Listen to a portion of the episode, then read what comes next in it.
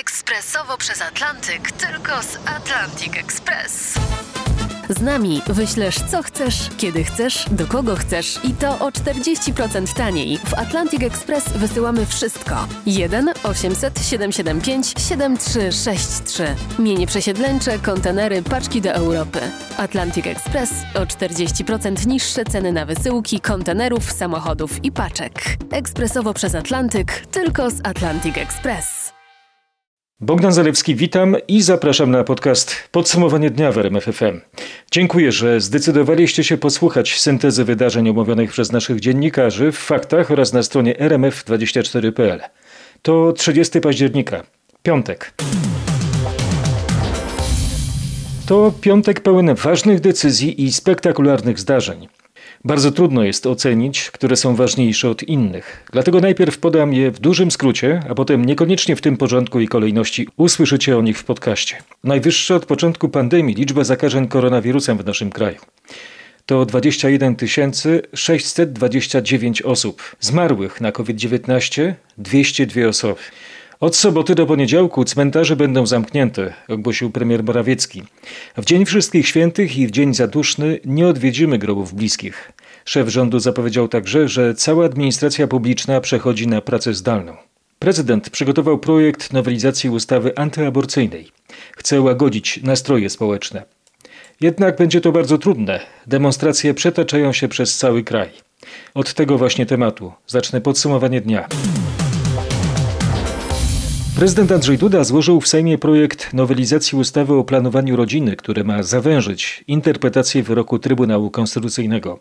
Potwierdziły się informacje Patryka Michalskiego. Głowa państwa proponuje, żeby aborcja była dozwolona, jeśli badania prenatalne lub inne przesłanki medyczne wskazują, że dziecko urodzi się martwe albo obarczone nieuleczalną chorobą lub wadą prowadzącą niechybnie i bezpośrednio do śmierci dziecka i to bez względu na zastosowane działania terapeutyczne. Tak brzmi dokładna treść przepisu. Liczę na szeroki konsensus polityczny w tej sprawie. Takie rozwiązanie popiera też większość Polaków, podkreśla prezydent w oświadczeniu. Andrzej Duda zaznacza, że dodatkowo będzie domagał się od rządu i parlamentu znalezienia dodatkowych środków dla dzieci z niepełnosprawnościami, a chodzi o pomoc finansową, medyczną, psychologiczną oraz prawną. Posłowie mogą zająć się projektem na posiedzeniu Sejmu w przyszłym tygodniu. Prezydent Duda na razie nie jest w stanie wylać oliwy na wzburzone fale. W całym kraju odbyły się wielotysięczne manifestacje w związku z orzeczeniem Trybunału Konstytucyjnego w sprawie aborcji. Rozwój sytuacji możecie prześledzić w naszym raporcie minuta po minucie na rmf24.pl. A oto jak w różnych godzinach relacjonowali demonstracje nasi reporterzy oraz Polska Agencja Prasowa. Protestujący przeciwko wyrokowi Trybunału Konstytucyjnego tłum demonstrujących dotarł już pod dom prezesa Prawa i Sprawiedliwości, wicepremiera Jarosława Kaczyńskiego. Przed domem Jarosława Kaczyńskiego na warszawskim Żoliborzu została ustawiona blokada policyjna, która wyłączyła około 200-metrowy odcinek obydwu jezdni. Czoło blokady policyjnej znajduje się na wysokości numeru 42. Przy blokadzie z minuty na minutę jest coraz więcej protestujących. Obecnie na miejscu jest około kilkuset osób. Skandują wulgarne hasła pod adresem PiS. W trakcie demonstracji zostały odpalone petardy i race. Inne grupy, które idą z centrum pod dom prezesa PiS, znajdują się już na ulicy Mickiewicza. Tłum skanduje Jarek, pakuj się. Tak opisywała sytuację późnym wieczorem w piątek Polska Agencja Prasowa. A Mariusz Piekarski tak relacjonował wcześniejsze wieczorne zamieszki w centrum Warszawy. Na rondzie de Gola manifestanci zostali zaatakowani. Przed chwilą na moich oczach kilka osób wyskoczyło w tłum z bocznej uliczki, w tłum protestujących. W ruch, w ruch poszły pięści, ale także kopniaki, a także butelki rozbijane na głowach osób, które przewróciły się w ucieczce. Jeden z napastników, jak widziałem, wyjął metalowy kosz na śmieci i rzucił po prostu w leżącego mężczyznę. Wszystko dosłownie trwało to chwilę, bo potem napastnicy po prostu rozbiegają się. W tym czasie na rondzie de Gola akurat nie było policji, bo chwilę wcześniej zwarte oddziały pobiegły w zupełnie inne miejsce na Nowym Świecie. Tam według relacji protestujących też dochodzi do aktów agresji. Co chwila słychać wycie policyjnych radiowozów. Nad nami cały czas krąży policyjny śmigłowiec. Podjeżdżają co chwilę kolejne oddziały policji i od razu na rozkaz biegną raz w lewo, raz w prawo, tak jakby po prostu do tych aktów agresji dochodziło e, tutaj wszędzie. Niestety sytuacja na ulicach Warszawy w tym momencie, w tej części Warszawy przypomina chaos, ale główna część e, pochodu protestujących próbuje iść w stronę ronda Dmowskiego. Z Nowego Światu Mariusz Piekarski. A oto co działo się dwie godziny później. Wszyscy śledzą na bieżąco relacje w mediach społecznościowych, przekazują sobie informacje, których miejsc unikać, a przede wszystkim, by nie chodzić w małych, odosobnionych grupkach. Słyszeliśmy i czytałam o tym w mediach społecznościowych, także zostałam ostrzeżona, ale widzę, że teraz już są pustki w miarę. Najważniejsze jest to, że jesteśmy tu wszyscy razem. Tak jest. Walczymy o wspólną sprawę dla A ta wszystkich. wspólna, wspólna sprawa to co to jest? Wolność. Wolność, prawo do wyboru. Tak. Chcemy, żeby było normalnie po prostu. Normalnie. To normalnie, jak mówią uczestnicy tego protestu, to już nie tylko kwestia aborcji. Jak mówią, to tylko przelało czarę goryczy. To już jest, nałożyło się po prostu. Myślę, że ten zakaz aborcji już był e, czubkiem góry lodowej i ta góra po prostu w tym momencie padła, tak? Tu na trakcie królewskim jest już na szczęście spokojnie do tego stopnia, że nowym światem zaczęły jeździć już autobusy. Warszawa, Mariusz Piekarski. 20 osób w stolicy zatrzymała policja, która pod koniec dnia zmieniła taktykę, jak zauważył Krzysztof Zasada. Rzeczywiście to już nie są działania oddziałów prewencji, ale punktowe wyłapywanie najbardziej agresywnych osób, które wciąż chronią się w centrum Warszawy. Jak usłyszałem, policjanci działają teraz w okolicach Ronda de Gola, a także pobliskiego Placu Trzech Krzyży. Jak słyszeliście w ostatnich faktach, właśnie tam doszło do regularnych bijatyk między grupami młodych ludzi. Teraz sytuacja się już uspokoiła, tłumy demonstrantów są na rondzie Dmowskiego. Na manifestację w Warszawie pomimo zagrożenia epidemicznego wybrał się prezydent Rafał Trzaskowski. Na nagraniu wideo powiedział: Przede wszystkim apeluję do Państwa, by w ramach możliwości być bezpiecznym, zachować dystans, jeśli się da, i nosić maseczki. To jest niesłychanie istotne. Protest we Wrocławiu obserwował nasz reporter Paweł Pycnik. Grupa protestujących ruszyła z placu przy dworcu PKP, potem szła ulicą Piotra Skargi, zatrzymała się na placu dominikańskim, gdzie zablokowała ruch, E, potem ruszyła ulicą Kazimierza Wielkiego, tam również był kolejny przystanek i zatrzymanie ruchu. E, Teraz protestujący kierują się w stronę e, ulicy Świętego Mikołaja i Jana Pawła, gdzie również zaplanowano blokadę. Śródmieście Katowic też było pełne demonstrantów. Marcin Buczek w faktach zacytował ich hasła. Myślę, czuję, decyduję. To tylko jedno z haseł wykrzykiwanych przez manifestujących. Ulewny deszcz zdaje się im w ogóle nie przeszkadzać. Co jakiś czas w centrum Katowic słychać też dźwięki samochodowych klaksonów. Grupy demonstrantów przemierzają w tej chwili w niewielkich grupach ulice w centrum miasta. Bacznie przyglądają się temu policjanci, ale na razie niczego niepokojącego nie zaobserwowali. Korki na ulicach, utrudnienia w centrum miasta i przy największych cmentarzach. Tak było w Krakowie. W podsumowaniu dnia Marek Wiosło. W centrum miasta na ulicę Krakowa wyjechały właśnie kolumny samochodów uczestniczące w strajku kobiet. Te kolumny poruszają się z prędkością około 30 km na godzinę, używając klaksonów. W tym momencie ogromne korki są na Alei Pokoju oraz na Opolskiej. Tłum także przy krakowskich cmentarzach. Po decyzji rządu o zamknięciu od jutra wszystkich nekropolii największe korki tworzą się przy cmentarzu Batowickim. W Trójmieście zakorkowana została główna arteria biegnąca przez Gdańsk, Sopot i Gdynię. Konsekwencje manifestacji na drogach opisał Kuba Kaługa. W obu kierunkach powodują je tak zwane mobilne protesty. W Gdańsku jeden z nich porusza się Aleją Grunwaldzką w stronę Gdyni, w Sopocie utrudnienia na Alei Niepodległości, w Gdyni zakorkowane podobnie jak w ostatnich dniach centrum. Słupsk, Puck, Sztum, Wejherowo, Malbork, Kościerzyna, Kwidzyn, Chojnice, Bytów. W tych miastach, jak informuje policja, trwają aktualnie protesty. Największy, co może zaskakiwać, w Słupsku można mówić o kilku tysiącach uczestników. W Łodzi protestujący zebrali się najpierw przed siedzibą Prawa i Sprawiedliwości przy Piotrkowskiej. Obserwowała to po południu Magdalena Greinert. Na razie w Łodzi zebrało się kilkadziesiąt osób. Stoją w deszczu przed siedzibą Prawa i Sprawiedliwości. Kolejny dzień z rzędu płoną znicze. Głośników e, słyszymy premiera Morawieckiego, e, który mówi, żeby się nie obawiać koronawirusa i iść na wybory. Osób protestujących przybywa z minuty na minutę. Oto konsekwencje protestów z poprzednich dni. Organizatorki strajku kobiet w Policach koło Szczecina usłyszały zarzuty. W czwartek kobiety zostały przesłuchane. Mają odpowiadać za organizację nielegalnego zgromadzenia. To pierwszy taki przypadek w regionie, podkreśliła w faktach Aneta Łuczkowska. Chodzi o pięć osób, organizatorek trwających od tygodnia protestów, które uczestników zwoływały przy pomocy Facebooka. Grozić może im grzywna lub ograniczenie wolności. Zarzuty dotyczą bowiem wykroczenia, jakim jest organizowanie zgromadzenia bez wymaganego zawiadomienia. Policjanci zebrane materiały przekazali też prokuraturze z zapytaniem, czy pięć kobiet może usłyszeć zarzuty karne sprowadzania niebezpieczeństwa dla życia lub zdrowia wielu osób. Zachodniopomorscy prawnicy, adwokaci i Okręgowa Izba Radców Prawnych deklarują darmową pomoc prawną dla osób prześladowanych za udział lub organizację protestów. Przed sądem rodzinnym odpowie 14-latka z Olsztyna, która według policji mogła współorganizować poniedziałkowy protest kobiet w tym mieście. O jej roli informował Piotr Błakowski. Jak ustaliłem, nastolatka szła na przodzie marszu z transparentem, wykrzykiwała też e, różne hasła. E, Z moich nieoficjalnych informacji wynika, że wylegitymował ją komendant miejski policji z Olsztyna. E, W czasie tych czynności okazało się, że dziewczyna ma 14 lat. Wystraszona ewentualną karą, nastolatka przez policyjny megafon nawoływała potem, żeby protestujący rozeszli się i według świadków wiele osób się jej posłuchało. Policjanci przekazali 14-latkę pod opiekę babci, która również była na proteście. E, Łącznie po poniedziałkowych protestach skierowano 17 wniosków do sądu o ukaranie protestujących. Bardzo interesującą interpretację tego, co dzieje się na ulicach wielu polskich miast oraz strategii władzy przedstawił w popołudniowej rozmowie Marcina Zaborskiego profesor Sławomir Sowiński, politolog z Uniwersytetu Kardynała Stefana Wyszyńskiego w Warszawie.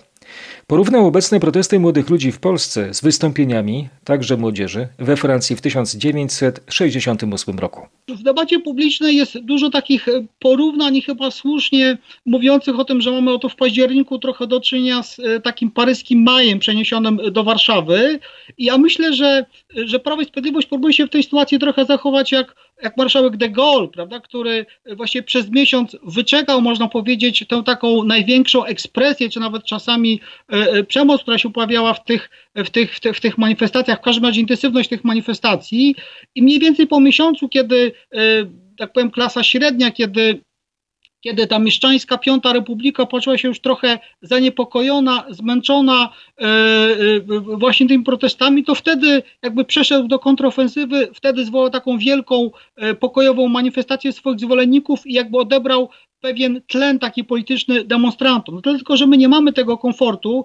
Obóz dobrej władzy nie może czekać przez miesiąc jak, jak e, e, generał de Gaulle, prawda, aż te protesty w jakimś sensie się, się, się wypalą, czy też ten ruch przejdzie do takiego bardzo trudnego momentu formułowania postulatów pozytywnych, bo to jest zawsze dla każdego ruchu społecznego bardzo trudny moment. Tylko niestety te protesty trzeba y, gasić dziś, jutro, pojutrze, bo też jest taki problem, że ludzie, którzy się dowiedzieli o to dzisiaj, że nie będą mogli pójść na cmentarze, prawda, co jest dla wielu no, taką wiadomością bardzo trudną, żeby nie powiedzieć e, no, szokującą. Jednocześnie widzą, prawda, że w Warszawie setki tysięcy ludzi no, gdzieś tam protestują. Rodzi się takie poczucie dysonansu poznawczego, bardzo niebezpieczne z punktu widzenia takiego poważnego traktowania i autorytetu państwa, i też e, całej polityki, którą prowadzimy w związku z COVID-em. Więc także to jest powód, dla którego dzisiaj Prawo i Sprawiedliwość nie ma tego komfortu, jaki miał marszałek e, czy generał de Gaulle. Taką polityczną diagnozę postawił profesor Sławomir Sowiński w rozmowie z Marcinem Zaborskim. Koniecznie zapoznajcie się z całym wywiadem na rmf24.pl. Obejrzenie go może otworzyć oczy. Od północy z piątku na sobotę cmentarze w całej Polsce zamkną bramy przed chcącymi odwiedzić groby swoich bliskich, ogłosił premier Mateusz Morawiecki. Sobota, niedziela, poniedziałek cmentarze będą zamknięte. Krzysztof Brenda przytoczy argumenty premiera i powód, dlaczego nie oznajmił tego wcześniej.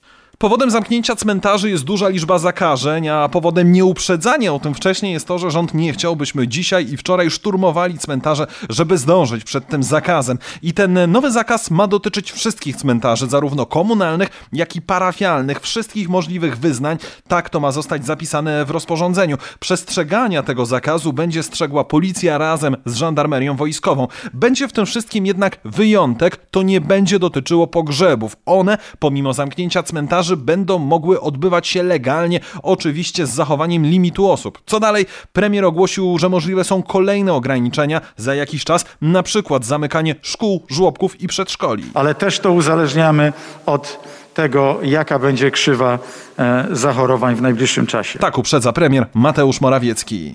Decyzja o zamknięciu cmentarzy to dramat dla sprzedawców zniczy i chryzantem. Każdy wycenia straty nawet na kilkadziesiąt tysięcy złotych. Miejsca wykupione, drugi dzień dzisiaj, nie dość, że pogoda nie dopisała i oni nas informują dzisiaj po południu, że niestety zamykają cmentarze. No to jest, to jest po prostu karygodne. Co my mamy teraz z tym zrobić? Możemy, nie wiem, y, może kupić kozy, jakby było za co i nakarmić tym kozy, ale no to też żart, no bo przecież kozy nie będą jadły kwiatów ozdobnych, no to...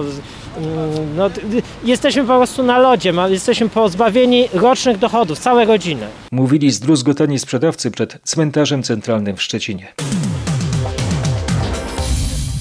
Byli tacy odwiedzający nekropolię, którzy wcześniej się na nie wybrali. Jesteśmy tu dzisiaj, żeby uniknąć tłumu, przyznały warszawianki. Jest spokojnie na cmentarzu, ludzi nie jest dużo. Dużo ludzi już było, groby są widać takie oczyszczone ładnie. Dziś łatwo tutaj zachować dystans, odległość od innych? Oczywiście, że tak. W bramie widzi pan, nie ma przecież żadnego tłoku. Ja nigdy nie 1 listopada nie chodzę na cmentarz ze względu na dzikie tłumy, zawsze przed i później po. Cmentarz Brudnowski w Warszawie odwiedził Michał Dobrowicz. Temat Wszystkich Świętych i Dnia Zadusznego w polskiej tradycji, która w tym roku została wystawiona na próbę, podjął Robert Mazurek. W porannej rozmowie zapytał o wizytę na grobach najbliższych wicedyrektora do spraw medycznych szpitala MSWiA w Warszawie, doktora Artura Zaczyńskiego. Szanowny panie redaktorze, szanowni państwo, yy, w zeszły piątek był pogrzeb mojego wujka, brata mojego ojca, który też już nie żyje. Ja nie wybieram się, nie wybrałem się na ten pogrzeb z tego względu, że nie miałem kompletnie możliwości dojechania na czas, natomiast yy, nie wybieram się w yy, tym roku na cmentarz, a także trzeba pamiętać, żeby wizyta na cmentarzu w tym roku yy, nie była ostatnią wizytą jako odwiedzający, bo to naprawdę jest dosyć spore narażenie, bo wiemy jak nasza tradycja jest yy, zakorzeniona w, w wieloletnim y, związku i, i bliskości osób zmarłych. No tak, ale ludzie mówią sobie, wie pan, to na świeżym powietrzu, to nic mi się nie stanie, założę maseczkę, jestem zupełnie bezpieczny. W czym problem? Tak, tylko że żebyśmy byli tak subordynowani i, i nosili maseczki wszędzie, bo mówimy tutaj o migracjach pomiędzy rodzinami, pomiędzy miastami, pomiędzy tak naprawdę zamkniętymi przestrzeniami, gdzie my pojedziemy, tam spotkamy się z naszą rodziną, wejdziemy do pomieszczenia, zdejmiemy maseczki, będziemy się przytulać, bo się dawno nie widzieliśmy. Te wszystkie rzeczy są pod względem epidemicznym w tej chwili bardzo, bardzo groźne i mogą spowodować, że osoby wyjeżdżające z Warszawy, wiemy, że y, jest dużo y, warszawiaków, którzy, którzy wyjadą do swoich rodzin poza Warszawę, y, do bliskich, y, z y, odległych pokoleń. Y, I niestety, ale widząc przy największej fali w Warszawie, w tej chwili y, przez kilka dni Warszawa przodowała w liczbie. y, y, No rozumiem, że my warszawiacy rozniesiemy tę zarazę po reszcie kraju, tak?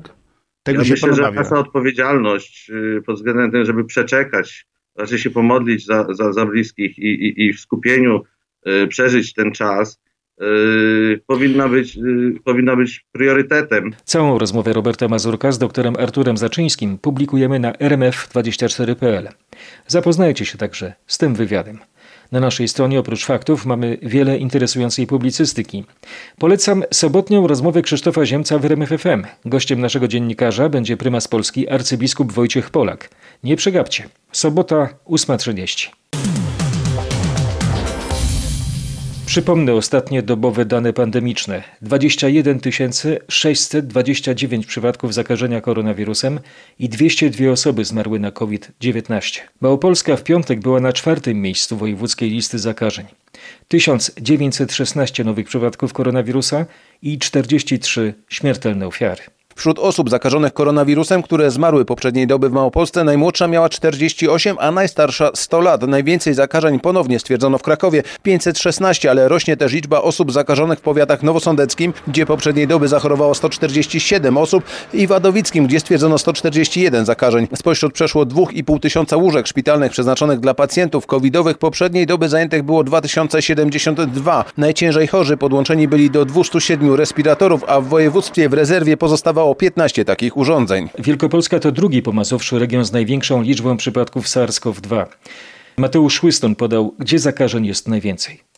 Niezmiennie w Poznaniu i w powiecie poznańskim, gdzie z dnia na dzień wzrasta liczba testów na obecność koronawirusa zakończonych wynikiem pozytywnym. W stolicy regionu minionej doby zakażenie potwierdzono u 653 osób, w powiecie u 581. Rekordowy wzrost służby odnotowały także w powiatach szamotulskim i kaliskim, gdzie przybyło kolejno 296 i 248 zakażeń. Liczba aktywnych przypadków w całym województwie wzrosła dziś do 21 231. Minionej doby w regionie zmarło 13 osób, u których potwierdzono wcześniej SARS-CoV-2. Paraliż pracy i bardzo trudna sytuacja w powiatowej stacji sanitarno-epidemiologicznej w Płocku. Zakażenia koronawirusem oraz kwarantanna dotyczą już 44 pracowników. Nasz reporter Michał Dobrowicz dowiedział się, co to oznacza dla mieszkańców i pacjentów. Sanepid już teraz nie jest w stanie obsłużyć pacjentów z pozytywnymi wynikami testu na koronawirusa oraz osoby, które miały z nimi kontakt. Problem z dostępem do instytucji mogą mieć mieszkańcy dwóch powiatów, miejskiego i ziemskiego. To w sumie ponad 200 tysięcy osób. Rozwiązaniem może być przejęcie obowiązków stacji sanitarno-epidemiologicznej w Płocku przez inny sanepid, o ile ten znajdzie wolne moce przerobowe. Takie plany ma Urząd Wojewódzki. Do tego czasu stacja sanitarna w Płocku w praktyce nie funkcjonuje.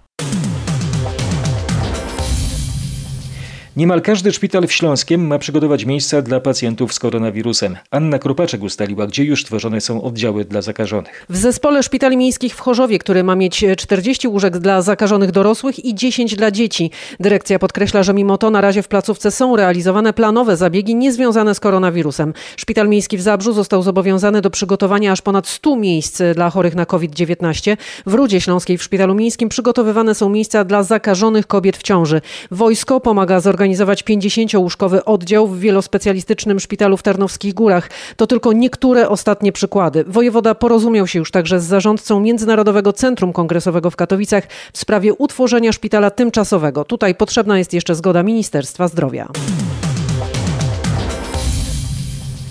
Największe państwowe spółki zostały poproszone o zbudowanie dodatkowych szpitali polowych. Chodzi o Orlen, Lotos, KGHM, PKO BP, Energę, Węglokoks i Tauron. Krzysztof Brenda wyjaśni, dlaczego akurat te spółki. Chodzi o pieniądze, o lokalizację i o wizerunek. Orlen, bardzo bogata spółka, ma swoją siedzibę w Płocku i właśnie tam Orlen miałby budować szpital. Ta placówka miałaby obsługiwać dużą część Mazowsza.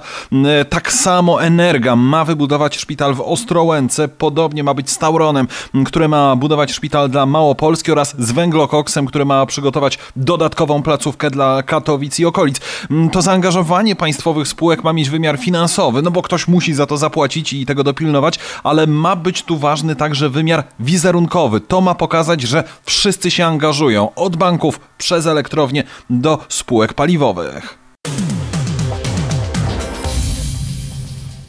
Polska do połowy listopada ma przedstawić plan masowych szczepień na COVID-19, ustaliła nasza dziennikarka Katarzyna Szymańska-Burginą. Na razie nie ma konkretnego terminu dostaw potencjalnych szczepionek, chociaż szefowa Komisji Europejskiej zasugerowała niedawno, że dostawy szczepionki mogą się zacząć na początku kwietnia. Eksperci, z którymi rozmawiałam, są o wiele bardziej ostrożni niż Ursula von der Leyen co do terminu dostaw szczepionek. Ich zdaniem wiosna to założenie i termin roboczy. Najważniejsze jednak, zdaniem moich rozmówców, jest przygotowanie planu i infrastruktury do masowych szczepień, bo nie każdy będzie się mógł zaszczepić w tym samym czasie. Polskie władze muszą więc zdecydować, kto będzie się szczepić w pierwszej kolejności, a więc na przykład służba zdrowia i seniorzy, a w przypadku seniorów od którego roku życia, a także kto będzie robić te masowe szczepienia i gdzie. To ogromne wyzwanie logistyczne, tłumaczą moi rozmówcy. Trzeba także zdecydować, czy szczepienia będą obowiązkowe, chociaż z moich rozmów w komisji wynika, że raczej żaden z krajów Unii nie pójdzie w tym kierunku. banco. Prokuratura bada okoliczności tragedii, do której doszło w piątek nad ranem w hucie ArcelorMittal w Krakowie. Zginął tam jeden pracownik, a drugi został przewieziony do szpitala. Według przedstawicieli zakładu doszło tam do rozszczelnienia instalacji w budynku koksowni. W piątek około 4.20 w koksowni na terenie krakowskiej huty dwóch naszych pracowników zatruło się tlenkiem węgla. Na miejscu zdarzenia pojawiła się policja zakładowa, straż pożarna, jednostki PSP oraz pogotowie ratunkowe. Okoliczności zdarzenia będzie teraz badała prokuratura, z którą będziemy ściśle ściśle współpracować. Zakomunikowała Marzena Rogozik z ArcelorMittal. Roman Giertych mówi nie prokuraturze. Adwokat i były wicepremier zdecydował, że nie zapłaci wyznaczonego przez śledczych poręczenia majątkowego w kwocie 5 milionów złotych. W piątek minął termin zapłaty. Dlaczego odmawia? Krzysztof Zasada. Giertych zarzuca śledczym bezprawne działanie. Twierdzi, jak powiedział mi jego obrońca Jakub Wende, że w szpitalu, gdy był nieprzytomny, nie przedstawiono mu skutecznie zarzutów. Co za tym idzie, nie jest podejrzanym i co za tym idzie dalej, postanowienie o zastosowaniu środków zapobiegawczych w sposób rażący narusza prawo i jest nielegalny. Nasz klient nie, nie chce brać udziału, nie będzie brał udziału w działaniach prokuratury, które naruszają podstawowe standardy i e, procedurę karną. Jak dodał prawnik, prokuratura z niezrozumiałych dla niego powodów przetrzymuje od poniedziałku zażalenia Giertycha i nie przekazuje ich do sądu. Prokuratura natomiast przekonuje, że nie ma mowy o zwłoce, a tłumaczy, że trafiło do niej wiele zażaleń. Pytałem też, co będzie, jeśli Giertych nie zapłaci poręczenia. Prokurator zdecyduje później, usłyszałem. Adwokat Roman Giertych jest jedną z 12 osób podejrzanych o wyprowadzenie i przywłaszczenie łącznie około 92 milionów złotych z giełdowej spółki deweloperskiej Polnord. Prokuratura skierowała wnioski o areszt dla podejrzanego w tej samej sprawie biznesmena Ryszarda Krauzego i czterech innych osób. Sąd zdecydował o nieuwzględnieniu wniosków aresztowych. Prokuratura Regionalna w Poznaniu złożyła zażalenie na tę decyzję. Miejsce pamięci polskich ofiar II wojny światowej powstanie w Berlinie. Ponadpartyjny wniosek o jego utworzenie przegłosował Bundestag. Aneta Łuczkowska wie, gdzie to miejsce ma powstać. Najprawdopodobniej na Askanischer Platz w dzielnicy Kreuzberg, tuż obok dokumentującego nazistowskie zbrodnie Muzeum Topografia Terroru i niespełna dwa kilometry od bramy brandenburskiej.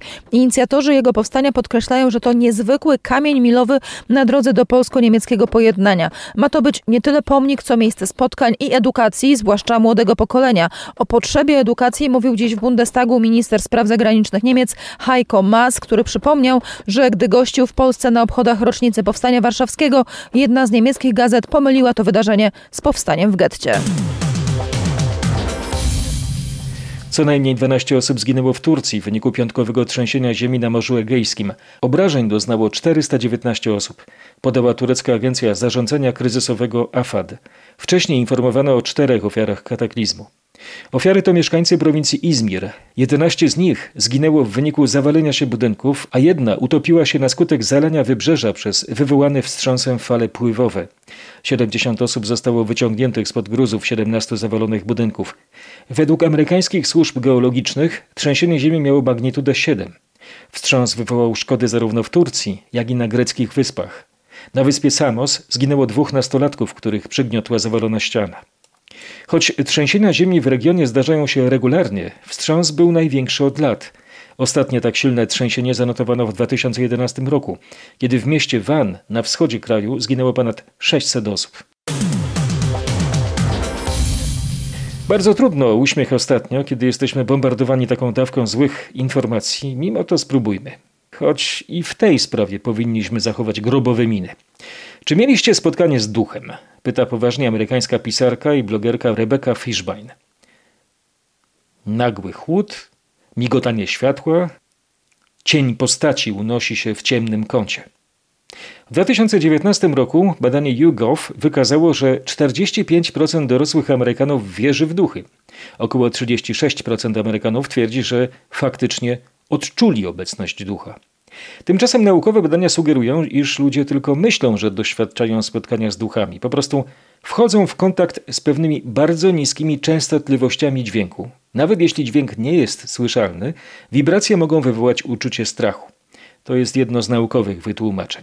Ale Autorka artykułu przytacza historię Kristen Lee. 10 lat temu spotkała się z czymś przerażającym, odwiedzając swojego ówczesnego chłopaka Antoniego w domu jego rodziny. Dom należał do rodziny od kilku pokoleń, a Antony i jego rodzeństwo od dawna czuli się nieswojo z powodu różnych dziwnych zdarzeń na drugim piętrze. Pewnej nocy, kiedy Lee przesiadywała w pokoju Antoniego na tym niesławnym drugim piętrze, wydarzyło się coś dziwnego. Siedzieliśmy na podłodze i oglądaliśmy telewizję, a tu słyszymy odgłos pisania dobiegający z korytarza. Naprzeciwko pokoju Antoniego był pokój z komputerem i klawiaturą, ale nikogo więcej nie było w domu.